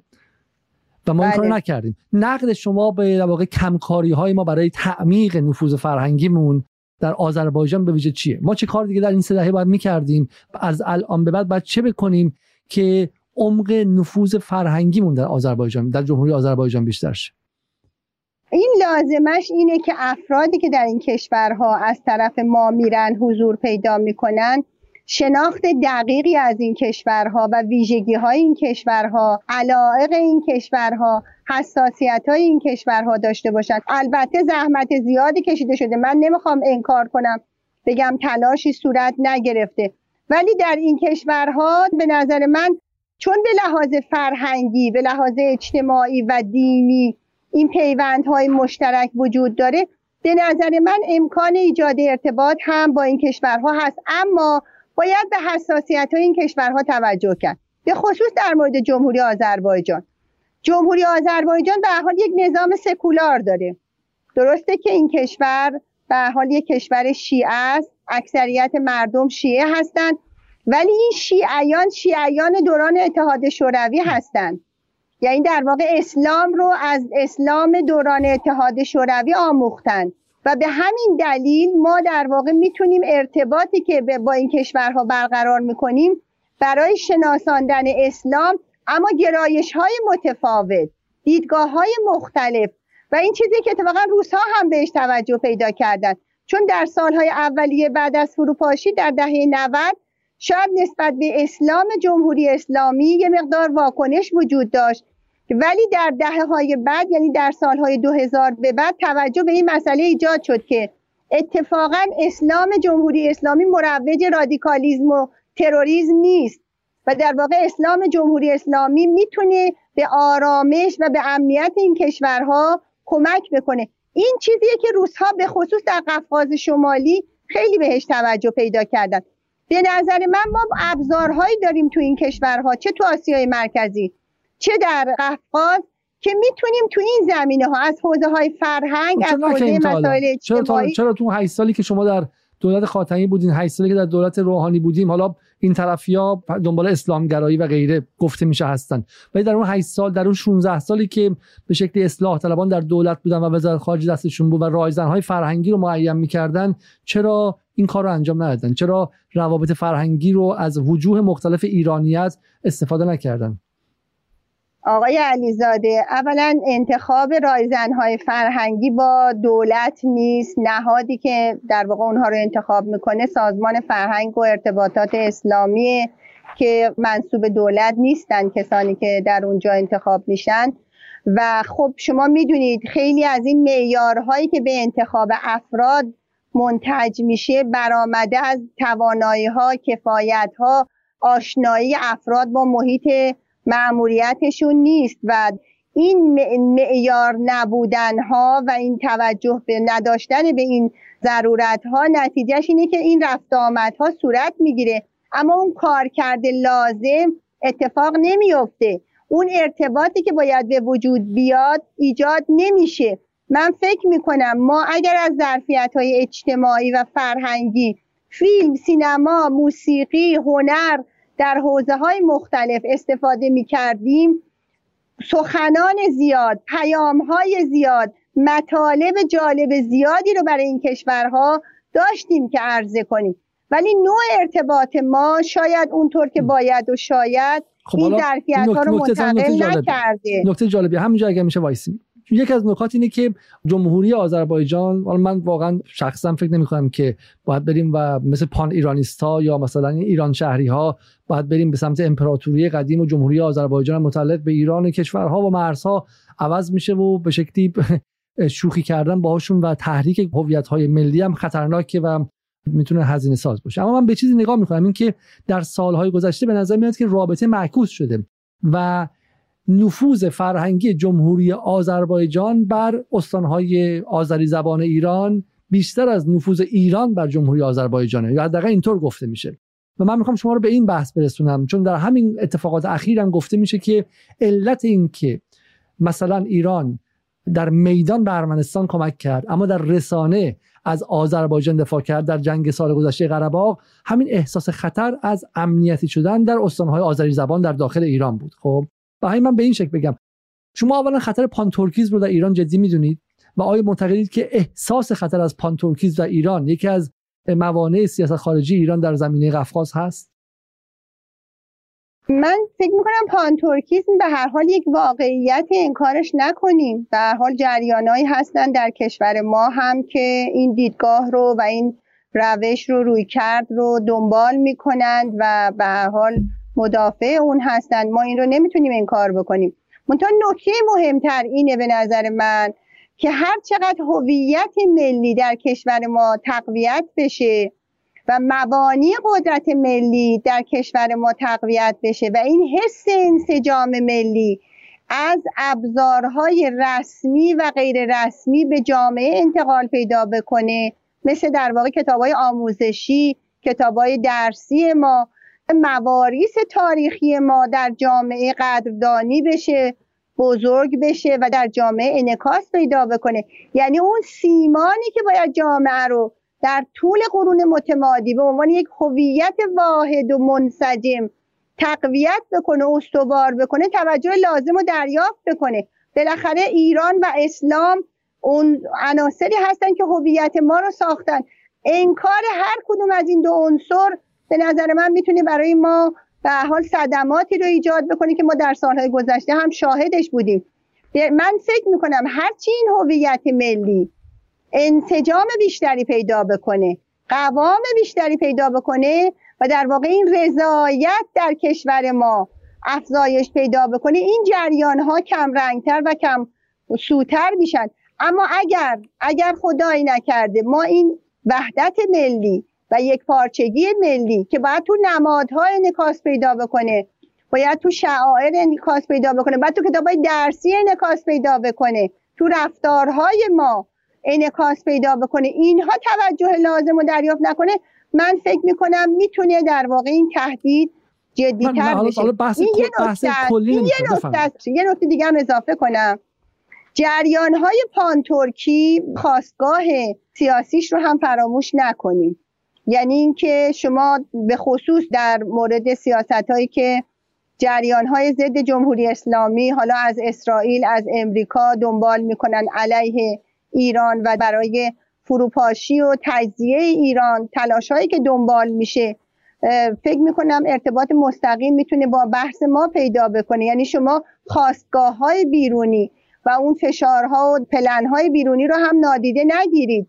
که از این بسترها و از این زمینه ها سعی می‌کنن بهره برداری کنن و اهداف خودشون رو پیش ببرن. همین چند سال پیش بود که در واشنگتن مایکل لدین کنفرانسی رو در همین زمینه برگزار کرد و یا بحث‌های مختلفی که در این زمینه مطرح میشه من فکر می‌کنم ما باید حتما به این زمینه ها هم در کنار زمینه های داخلی توجه لازم رو داشته باشیم. بحثی که من داشتم می‌کردم اینه که آیا واقعا مثلا جمهوری آذربایجان علیوف یا مثلا اون سمت اردوغان آیا آمدانه دارن تحریک می‌کنن های قومیتی در داخل ایران رو؟ آیا مثلا روی قدرت نرمشون و تعمیق هویت به شکلی آذری و ترکی در داخل ایران دارن تلاش می‌کنن؟ این شیطنت دارن می‌کنن؟ یا اینکه نه این اتفاقی که ما به قول شما ما وحدت ملی رو روش به قدر کافی سرمایه گذاری نکردیم. هویت دینیمون در این سالها پر بوده. به خاطر مشکلات ما یه گسلی باز شده. حالا اونم به صورت ارگانیک و طبیعی داره پرش می‌کنه. یعنی آذربایجان داره برای مردم خودش ماهواره تولید می‌کنه. ما صدا سیمای خوب نداریم. هویت آذری ها رو نمی‌تونیم باش ارتباط برقرار کنیم. خود به خود اونها میرن و ارگانیک میرن و اون را اون تلویزیون آذری و ترکی رو می‌بینن. یعنی اونها قصدی ندارن. علت که دارم میگم این که یک نگاه حالا توت اندیش مانندی اومده و میگه که ترکیه و آذربایجان جمهوری آذربایجان دارن به سمت جداسازی مردم آذری زبان داخل ایران از بقیه هویت ایرانی میرن. آیا چه این تلاشی در جمهوری آذربایجان و ترکیه داره انجام میشه؟ ممکنی سیاست رسمی دولت ها تو این کشورها نباشه اما حتما جریان هایی هستند که به حال برای تضعیف جمهوری اسلامی فعال کردن این گسل ها رو دنبال بکنن. چون من فکر می‌کنم به حال یک کشور با قدرت ایران و موقعیت ایران در منطقه و دسترسی هایی که می‌تونه داشته باشه و رقابت هایی که می‌تونه با این کشورها در حوزه های مختلف داشته باشه حتما تضعیفش از درون مورد توجه قرار می‌گیره. یعنی ما نمی‌تونیم مسائل رو انکار کنیم. ضمن اینکه نباید وزن زیادی بهش بدیم چون من فکر می‌کنم عامل رو در داخل بیشتر باید دنبال بکنیم و مسائل رو در واقع ریشه هاشو از درون جستجو بکنیم و به خصوص نیازهایی که ممکنه به شکل حتی نادرست در این شرایط دنبال بشه ولی عامل خارجی مطمئنا در جای خودش به نظر من قابل بررسی خواهد بود. خب بسیار خب نکته اصلا نمی‌تونیم انکار بکنیم. نکته دیگه اینه که اردوغان آیا به نظر شما داره غیر مشروع رفتار می‌کنه؟ سال گذشته یک بیت شعر از اردوغان یک ایجاد فضا و موج اجتماعی خیلی سنگین ضد ترکی و ضد ترکیه در داخل ایران شد. و و این خطر رو داره که ما حالا ترکیه رو باهاش رقابت داریم در خیلی جاها. ولی ما همه این سالها در صد سال گذشته ترکیه رو به دشمن تبدیل نکردیم. یعنی ما در جاهایی با همدیگه همکاری داشتیم و در جایی با هم رقابت داشتیم. همون سالی که و نصره که به ترکیه وصل بود و به محور قطر و ترکیه وصل بود و از اردوغان داشت حمایت می‌شد داشت سر بچه های محور مقاومت و ایرانی و افغانستانی رو در سوریه می‌برید. وقتی در ترکیه کودتا شد اولین و تنها کشوری که به اردوغان پناه داد ایران بود. درسته؟ و مثلا شما در ماه گذشته می‌بینید یا همون سال گذشته می‌بینید که نیروهای محافلی دارن سعی می‌کنن که اردوغان رو تبدیل به دشمن ایران کنن و از ترکیه یک دشمن استراتژیک برای ایران بسازن. آیا به نظر شما ترکیه دشمن ایران در حال حاضر؟ و ثانیا آیا این استراتژی خطا نیست و نمی‌تونه حلقه محاصره دور ایران رو تنگتر کنه برای ما؟ یعنی ما به دست خودمون بیایم ترکیه رو که نمی‌خواد با ما دشمن باشه رو به دشمن تبدیل کنیم. من به نظرم در روابط ایران و ترکیه در طول بیش از چهار دهه گذشته بعد از انقلاب اسلامی اگه شما دقت بکنید فراز و نشیبای زیادی رو می‌بینین که حالا بخشش رو که نزدیکتر بود و متأخرتر بود و شما بهش اشاره کردید ولی در تمام سالهای بیش از چهار دهه‌ای که در روابط دو کشور شما می‌تونید مرور بکنید هر دو کشور نسبت به مسائل و مشکلاتی که به حال به طور طبیعی در یک مقاطعی بروز کرده خیشتنداری داشتن و در واقع ضرورت همکاری رو در این منطقه بر ایجاد مخاسمه و دشمنی حتما بهش توجه بیشتری داشتن. من فکر می‌کنم نگاهی به روابط ایران ترکیه نشون میده. حتی اگه ما با بحران های همگاه مواجه می شدیم سیاست دو کشور در جهت رفع این بحران ها و به حال مدیریت اونها بوده. ممکنه رفتارهای نادرستی شکل بگیره که شما بهش اشاره کردید ولی من به نظرم در تنظیم روابط دو کشور منافع ایران و ترکیه منافع مشترک ایران ترکیه با همه فرصت هایی که ما دست دادیم و ترکا به دست آوردن مثل همون انتقال انرژی که اشاره کردم منافع دو کشور ایجاب می‌کنه که این نوع مدیریت این نوع بحران ها هم مدیریت بشه. و اجازه داده نشه تا انواع گوناگون از منافع در سطوح مختلف نادیده گرفته بشه و با یک رفتار نادرست ناپسند که بهش اشاره شد و می‌تونه در واقع عوامل زیادی بر شکلگیری اون اثرگذار باشه این منافع مشترک و متداخل نادیده گرفته بشه. من به نظرم این از اون بحرانهایی خواهد بود که در حال دو کشور باید سعی بکنن در مدیریت کردن و برطرف کردن حتی اگر اون گرایش پس قبول دارین که بخشی از تصویری که از اردوغان یک دفعه به عنوان یک آدم ایران ستیزی که می‌خواد بیاد عرس رو بگیره و غیرت خودش هم عذرخواهی کرد و گفت من این یعنی خودش داره اصرار می‌کنه و تبدیلش باز به یک صدام دیگه. پس اون قلوب رسانه‌ای و و نوعی هیجان زدگی خطرناک بود. درسته؟ به طور طبیعی این جریان ها تو کشور ما هم وجود دارن. ممکنه تو ترکیه هم وجود داشته باشن. تو همه کشورها یه طیفی از دیدگاه ها در این نوع مسائل وجود داره. منتها حوزه دیپلماسی رو من فکر می‌کنم با تدبیر و به هر حال با یک نوع هوشیاری باید مدیریت کرد که در این زمینه هم به نظرم همین وضعیت حاکم باشه. ولی باز من می‌خوام یک بار دیگه حالا برگردم به بحث اسرائیل و اینکه آیا ما اطلاعات خاصی داریم از اینکه اسرائیل واقعا در آذربایجان چقدر نفوذ داره و آیا این خطر این اتفاق اتفاق عجیبی است؟ ما باید احساس کنیم که چون اسرائیل و آذربایجان با هم ارتباط دارن ما باید آذربایجان به عنوان دشمن در نظر بگیریم یا اینکه نه باید چشمانمون محتاط باز باشه. ولی بالا بالاخره ما هم در مرز اسرائیل موشک کاشتیم در سوریه و لبنان. اونها اومدن ما نزدیک شدن و این اتفاق عجیبی در ژئوپلیتیک و در علوم سیاسی نیستش که کشورها می‌خوان همدیگه رو مهار کنن و با همدیگه اتحاد برقرار می‌کنن. شما بهتر از من می‌دونید که ما همه این سالها اگر آذربایجان ترکیه و اسرائیل سالهاست با هم اتحاد استراتژیک دارن برای مهار حالا ایران و غیر ارمنستان. ایران ارمنستان و زمان یونان با هم اتحاد استراتژیک داشتن و با هم قرارداد داشتن. درسته؟ یونانی که اصلا بخش اتحادیه اروپا است دوتاشون مسیحی هم بغل ایران شیعه. ما با هم متحد شدیم که اون کمربند حفظ کنیم و و جنگی هم رخ نده. اینا برای مهار هم دیگه چیز طبیعیه. آیا آیا حضور اسرائیل در آذربایجان یک اتفاق خیلی خارق العاده است که ما باید کل بنیان فکریمون رو به هم بزنه و از امروز به بعد به خاطر حضور اسرائیل جمهوری آذربایجان دشمن بپنداریم؟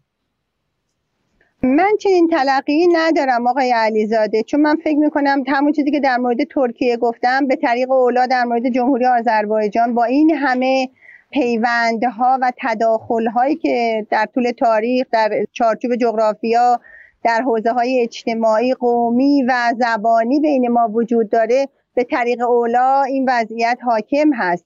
و فکر می‌کنم همطور که اشاره کردین خودتون به درستی در حال به دلیل سیاست ایران در مرزهای اسرائیل چه در لبنان چه در سوریه ما این حضور رو از همون سال 92 حتی قبل از فروپاشی اتحاد شوروی می‌بینیم که مقدماتش فراهم میشه و در تمام این سالها یک روند رو به توسعه و گسترشی رو تجربه می‌کنه. هم نیازهای اسرائیل هم نیازهای جمهوری آذربایجان به خصوص مسئله جنگ و در واقع تقویت بنیه نظامی این کشور خب اسرائیل رو به یک پاسخ بسیار مناسب برای نیازهای جمهوری آذربایجان تبدیل می‌کنه و هر کشوری طبیعیه که تلاش می‌کنه تا بهترین پاسخ رو برای این نیازها بتونه برای خودش جستجو بکنه. روابط جمهوری آذربایجان با ترکیه با اسرائیل با آمریکا و با کشورهای دیگه خب برآوردی است که رهبران این کشور در جهت تامین نیازهاشون در حوزه های مختلف داشتن. بنابراین من فکر می‌کنم برای ایران این روابط فقط در واقع پیامدش همون دقت نظر هوشیاری و توجه داشتن به این روابط و پیامدهای این روابط هست و در دهه 80 علیوف گفتش که من نمی‌گذارم که از داخل خاک آذر... جمهوری آذربایجان آمریکا علیه ایران اقدام نظامی انجام بده. و الان ایده میگن که این حرفش انگار چرخونده و حتی میگن که حمله به نتنز از دل پهپادهای اسرائیلی بود که از نخجوان بلند شده بود. خب برای من سوالم این که آیا تغییر ماهوی در جمهوری آذربایجان نسبت به ایران اتفاق افتاده در این دو دهه که ما باید بیشتر از حد مثلا نگران باشیم یا اینکه نه؟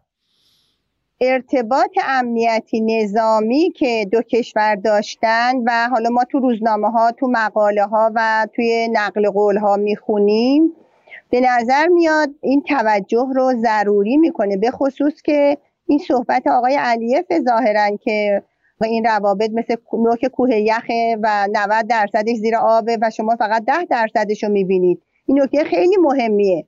که در واقع نشون میده که این رابطه رابطه بسیار تنگاتنگ و نزدیکیه و خب طبیعیه که می‌تونه برای ما هم مسائل بسیار مهمی رو در بر داشته باشه. از جمله نکاتی که شما بهش اشاره کردید.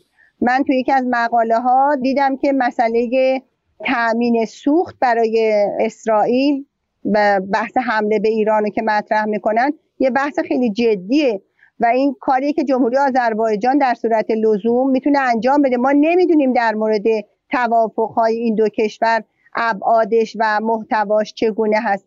و اون نکته که خود الهام علیف بهش اشاره می‌کنه در مورد ابعاد این روابط خب این لازمش هست که ایران هوشیاری لازم رو در این روابط داشته باشه و ضرورت توسعه روابط با جمهوری آذربایجان رو هم به نظر من کاهش نمیده و بعد اون در جای خودش در واقع دنبال بشه و سیاست همسایگی ایجاب می‌کنه که چنین روی کردی ادامه پیدا حالا دیگه سوال آخر و اونم اشاره من به متن کوتاهی که سید جواد طباطبایی مرشد جریان ایرانگرایی و ایران شهری اخیرا منتشر کرد و اعلام کرد که سیاست ایران در دفاع در حمایت از آذربایجان سال گذشته در جنگ قره اشتباه بود و ایشون فکر کرد ادعا می‌کنه که این سیاست برگرفته از اظهارات چند روحانی در نماز جمعه های ارومیه و تبریز و اردبیل و شهرهای آذری زبان. یعنی ایشون میگه که اینها چون نگاه اسلامگرایی داشتن ایران رو هل دادن به سمت اینکه ایران بره و در جنگ قره طرف الیوف بیسته به جای اینکه از متحد استراتژی خودش ارمنستان دفاع کنه. و این حالا باعث شد که ما در شمال بر خودمون یک قلدر پیدا کنیم به اسم الیوف. و ادعای سه جواد طباطبایی اینه که حلقه محاصر دور ایران هر لحظه داره تنگتر میشه. از طرفی طالبان رو می‌بینه از طرفی الیوف رو داره می‌بینه و این رو به اشتباه حالا مقامات جمهوری اسلامی منتسب می‌کنه. آیا شما سوال اول گمان می‌کنید که سیاست ایران در مقابل آذربایجان متاثر از صحبت های امام جمعه ها تعیین میشه. به عنوان کسی که در سیاست خارجی ایران بودید یا اینکه نه اون یک نمایش و ویترین روابط عمومیه. یعنی بعد از اینکه وزارت خارجه نهادهای تصمیم گیر اصلا شما بگید سپاه قدس همه تصمیمش رو گرفتن به امام جمعه ها میگن که چنین چیزی بگید. اولا این و دوما که آیا واقعا حلقه محاصره دور ایران در حال تنگتر شدنه؟ من با توجه به ساختار قدرت که در روند شکلی سیاست خارجی می‌شناسم فکر نمی کنم امام جمعه ها در این زمینه نقش نهایی و تصمیم گیرنده نهایی رو داشته باشن. دیدگاه های اونها البته مهم هست. در خیلی از مواقع در حتی شکلگیری سیاست خارجی گذار هست. چون به دلیل ارزش هایی که بهش اعتقاد دارند از زاویه باورهای دینی اظهار نظر می‌کنن این حتما یک عامل تاثیر گذاره اصلا شما این رو نادیده نگیرید. ولی بحث می فکر می‌کنم در یه سطح دیگه ای شکل گرفته که ناشی از هم شرایط ارمنستان هست هم در واقع شرایطی که در روسیه و روابط روسیه با باکو و با ایروان وجود داره. یادتون باشه سال 2018 وقتی که نیکول پاشینیان یه جهتگیری غربگرایانه رو در ارمنستان روی کار اوورد و دولت و به حال پارلمان و اینها بر همین اساس شکل گرفتن. فکر می‌کنم اینها رو باید ما در جهتگیری های بعدی دولت ارمنستان که البته بسیار محافظ کارانه بالاخره نفوذ روسیه و نفس منطقه روسیه رو هم مورد قفلت قرار نداد پاشینیان.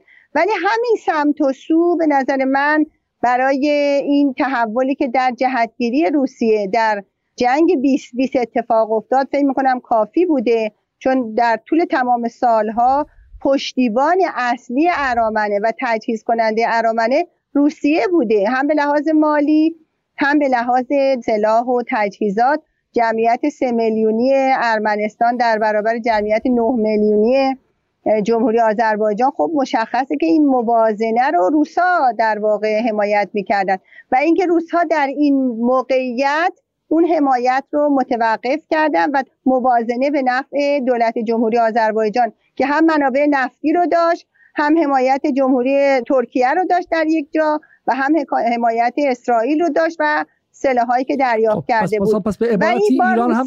هم. یعنی من می‌خوام بگم اینجا بابت ایران و روسیه به نظر من تو این موضعگیری تاثیرگذار بوده ضمن اینکه به حال امام جمعه های شهرهایی هم که شما اشاره کردید در این زمینه نقششون نباید نادیده گرفته بشه. آره، در واقع ادعا میشه که در واقع ایران روغن ریخته رو نظر امامزاده کرده. یعنی جایی که می‌دونسته که روسیه نمی‌خواد سمت آرمنستان بیسته می‌خواد یک سیلی به ارمنستان بزنه که بهش بگه اگه بخوای سمت آمریکا بری من هم دیگه پشتت نیستم و و روسیه که نبوده. و از نظر حقوق بین الملل هم حق با آذربایجان بوده. خب ایران تنها کاری که می‌تونسته بکنه این که یا مقابل روسیه و به سازمان ملل و آمریکا و اسرائیل و ترکیه وایسته و خودش رو به جنگ از پیش باخته چون سمت بازنده بیسته و همزمان هم گسل قومیتی داخل هم تحریک کنه. خب حداقل از نظر میدانی که ایران جنگ سال گذشته به ارمنستان کمک کرد. درسته؟ نه اینطور نیست. ببینید سیاست ایران همیشه در مورد جمهوری آذربایجان دفاع از حق یک پارچگی ارزی و سرزمینی این کشور بوده. یعنی ایران در تمام این سالهای جنگ با با وجود روابط نزدیکی که به لحاظ سیاسی اقتصادی و همه جانبه با ارمنستان داشته ولی همیشه نسبت به این مسئله اعلام نظر مثبت داشته که این حق جمهوری آذربایجانه که عراضی اشغالیش رو در بازپس بگیره. بنابراین این یک چرخش در سیاست رسمی ایران به حساب نمیاد.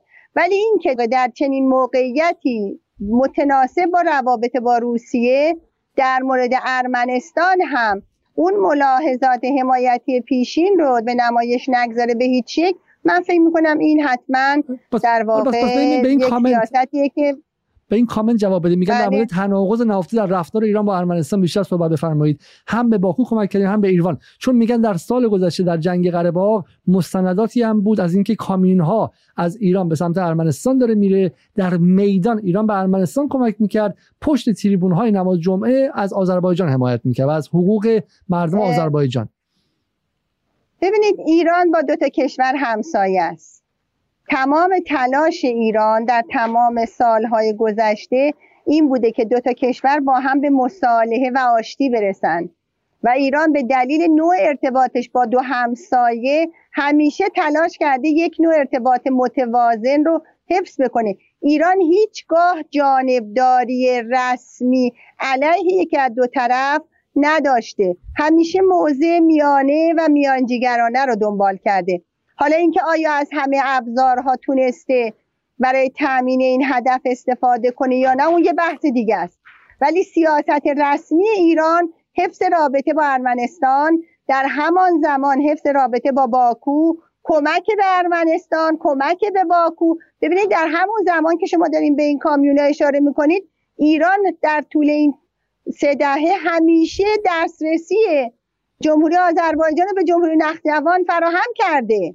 و هیچ وقت بابت این دسترسی امتیاز ویژه‌ای رو طلب نکرده. خب طبق قواعد موجود ما به وجود داشته. اینا بحثی نیست. ولی اینکه ایران بخواد از این به عنوان یک اهرم فشار استفاده کنه علیه جمهوری آذربایجان خب چنین کاری حتی در مقطع درگیری اتفاق نیفتاده. بنابراین فکر می‌کنم جمهوری اسلامی ایران به عنوان همسایه این دوتا کشور این روی کردش کاملا رفتار کرده. بیشتر از اینکه نگران منافع حقیقی مثلا ملی باشه مسئولان رفتار کرده و الان پس ما باید دو برابر از علیوف دلگیر باشیم اتفاقا. چون علیوف در واقع من... نمک نشناسی کرده در نگاه شما. آقای علیزاده من نمی‌دونم چطور شما منافع ملی رو می‌تونید بگید حقیقی نگفتم حقیقی نه نه, نه نه نه. پتی به معنی من ترجمه اشتباه یعنی فقط به منافع لحظه ملی نگاه به مناطق منطقی نگاه کرده. به مناطق منافع دراز مدت همسایگی نگاه کرده. نه منافع اسلامی ایران. آها آفرین. خوب شد اینو توضیح دادین. چون منافع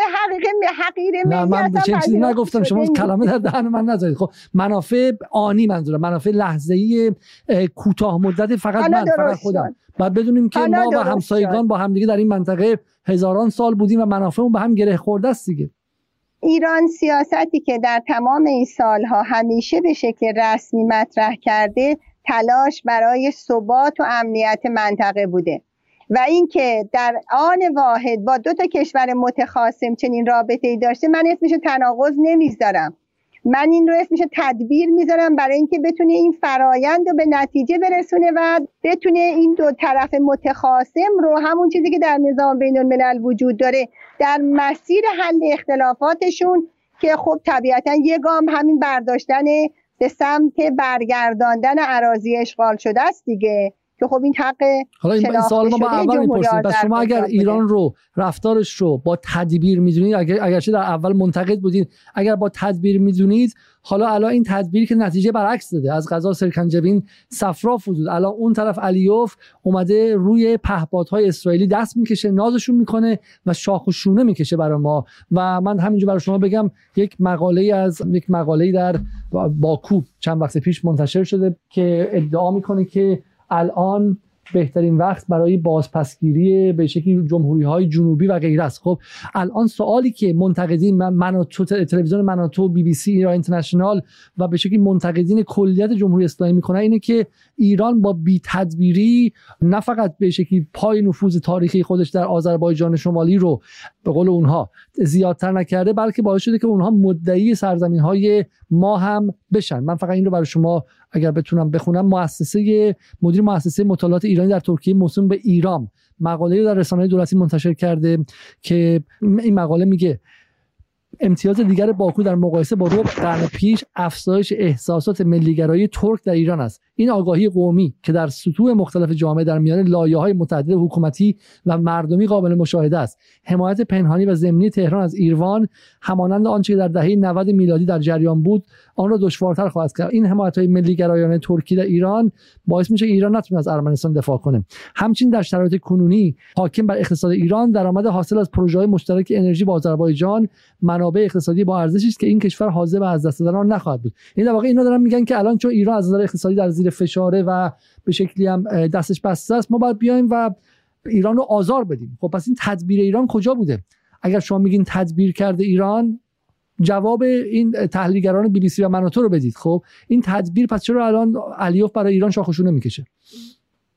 خب اجازه بدید من جواب تحلیلگران بی بی سی و مناتو رو باید در واقع به خودشون بدم. ولی به شما چیزی که میگم مقایسه این وضعیت هست با اون بحثی که در مورد ایران و ترکیه شما مطرح کردید در همه کشورها در مورد نوع روابط با دیگر کشورها دیدگاه های بسیار متنوعی وجود داره و بخشی از این دیدگاه ها دیدگاه های افراطیه.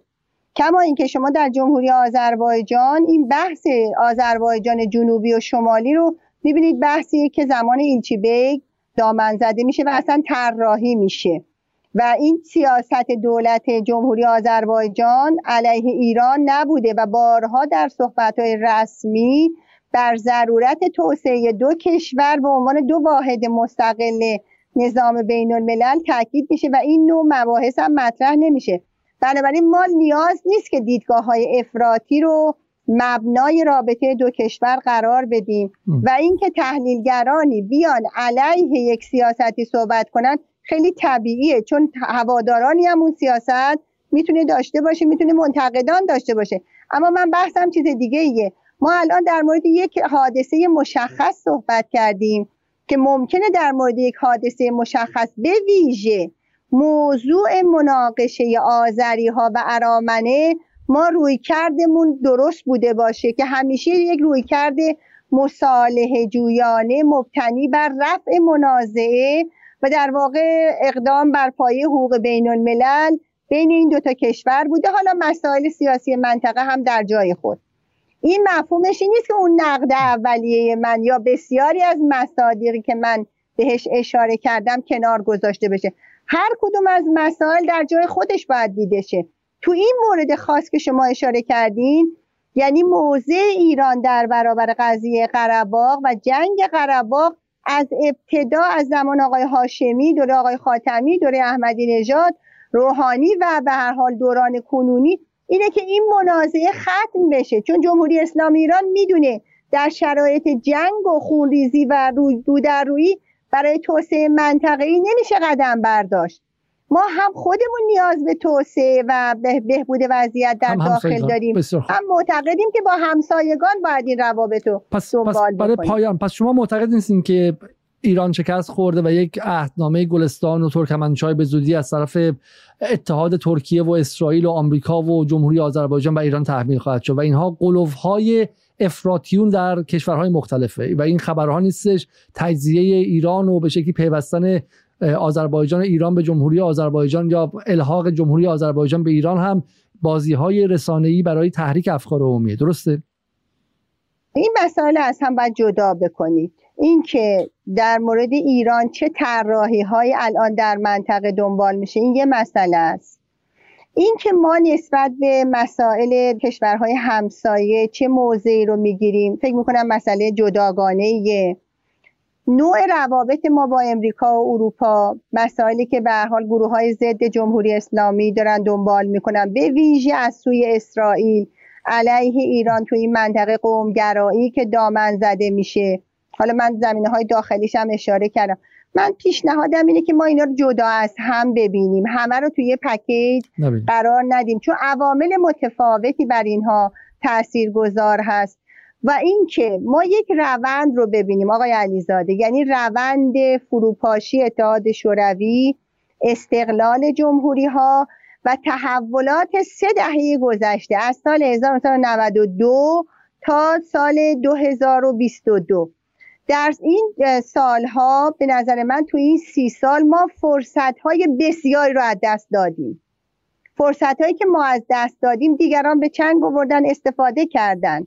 اینها بحث جداگانه است. یعنی اینا فکته اینا واقعیت که باید ببینیم باید اصلاح کنیم. من حکم نهایی صادر نمی کنم من معتقدم ما باید اینها رو بازخانی کنیم تا اصلاحشون کنیم. تا ببینیم با یک روی کرد محاسبه گرایانه برای تامین منافع مردم ایران برای تامین منافع کشورمون چه روش هایی نتیجه بخشتره؟ آیا اگر شیوه های گذشته نتیجه نداده و برای دیگران فرصت ایجاد کرده خب اصلاحش کنیم. روش های جدید روش های کارآمد و محاسبه گرایی بیشتری رو استفاده کنیم. از از اون متشکرم. خیلی خیلی ممنون از صبوریتون و از اینکه وقتتون رو سخاوتمندانه در اختیار من و بقیه مخاطبان جدال قرار دادید. امیدوارم که در برنامه های آیندهم با شما صحبت کنیم. تا برنامه دیگر خدا نگهدار و شب روزتون خوش.